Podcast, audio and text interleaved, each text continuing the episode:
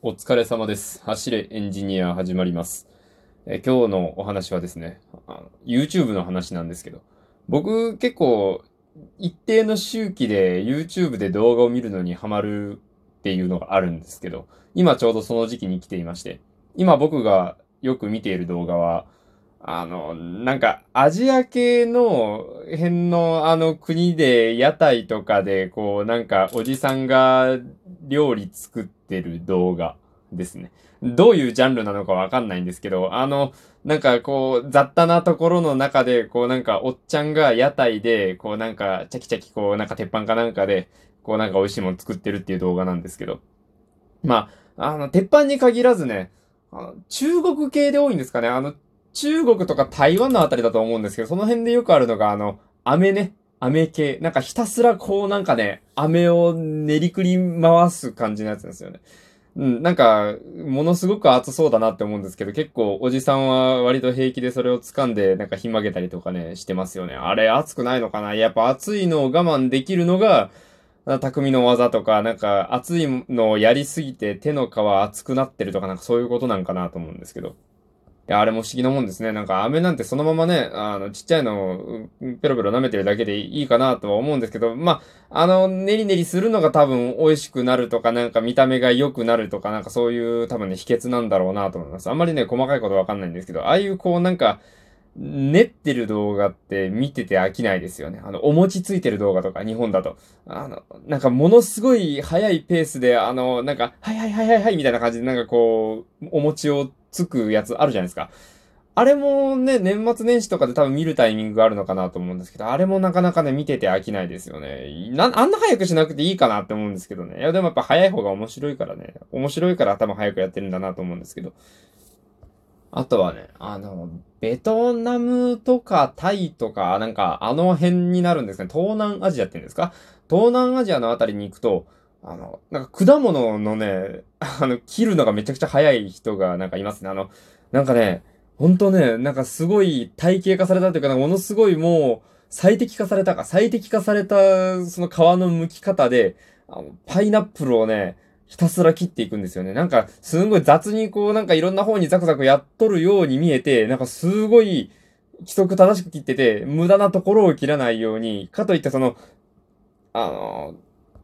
パイナップルって結構表面デコボコしてるじゃないですか。普通に真下にストンって下ろしたらすごい無駄に切れるところと、無駄に切れてる割に、まだ皮残ってるところとかあったりするじゃないですか。あれをね、なんかね、いろんな方向からね、包丁入れてね、なんか包丁っていうかもうなんか半分ナタみたいなやつをね、こうガガガって入れていって、なんかすごいもう彫刻、は、もう半ば彫刻ですよね。あんな感じで、こうね、綺麗にね、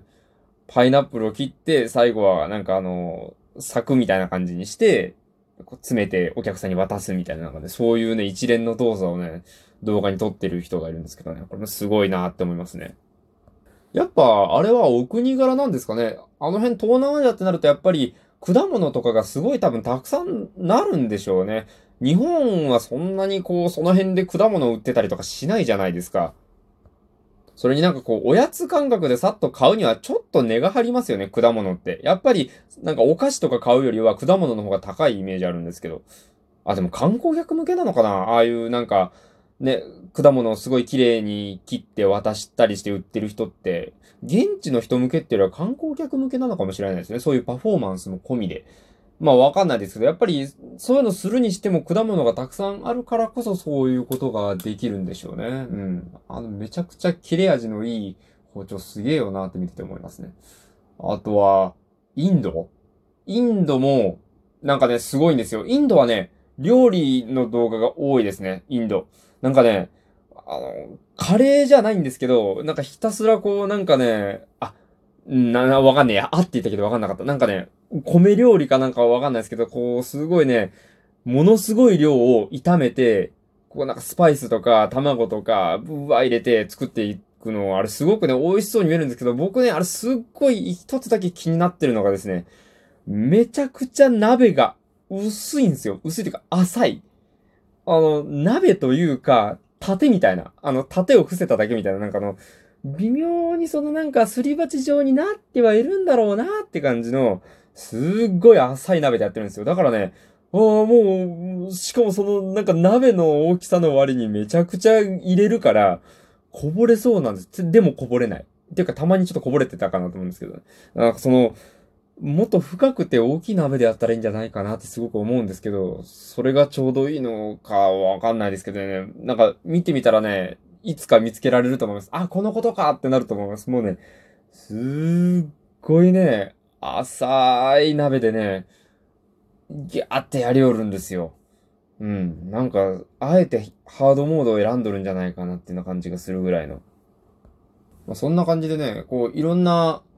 国それぞれの面白い屋台というか、まあ、出店というかね、屋台っていうのかな。まあ、そういうのがね、たくさんあるなと思って、僕はあんまり海外に行きたいなとは思わないタイプなんですけど、あんまりね、ちょっと遠くに行きすぎるのも大変かなっていうのが勝っちゃって行かないんですけど、一度中国行ったことがあるんですけどね、やっぱり、なんかあの辺のね、その外国アジア圏の、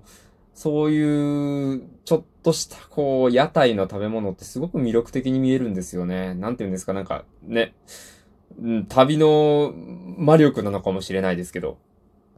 なんかね、やっぱまたそういうの食べてみたいなって思うんですよね。日本にはそういうのあるんですかねなんか、たこ焼きとかって、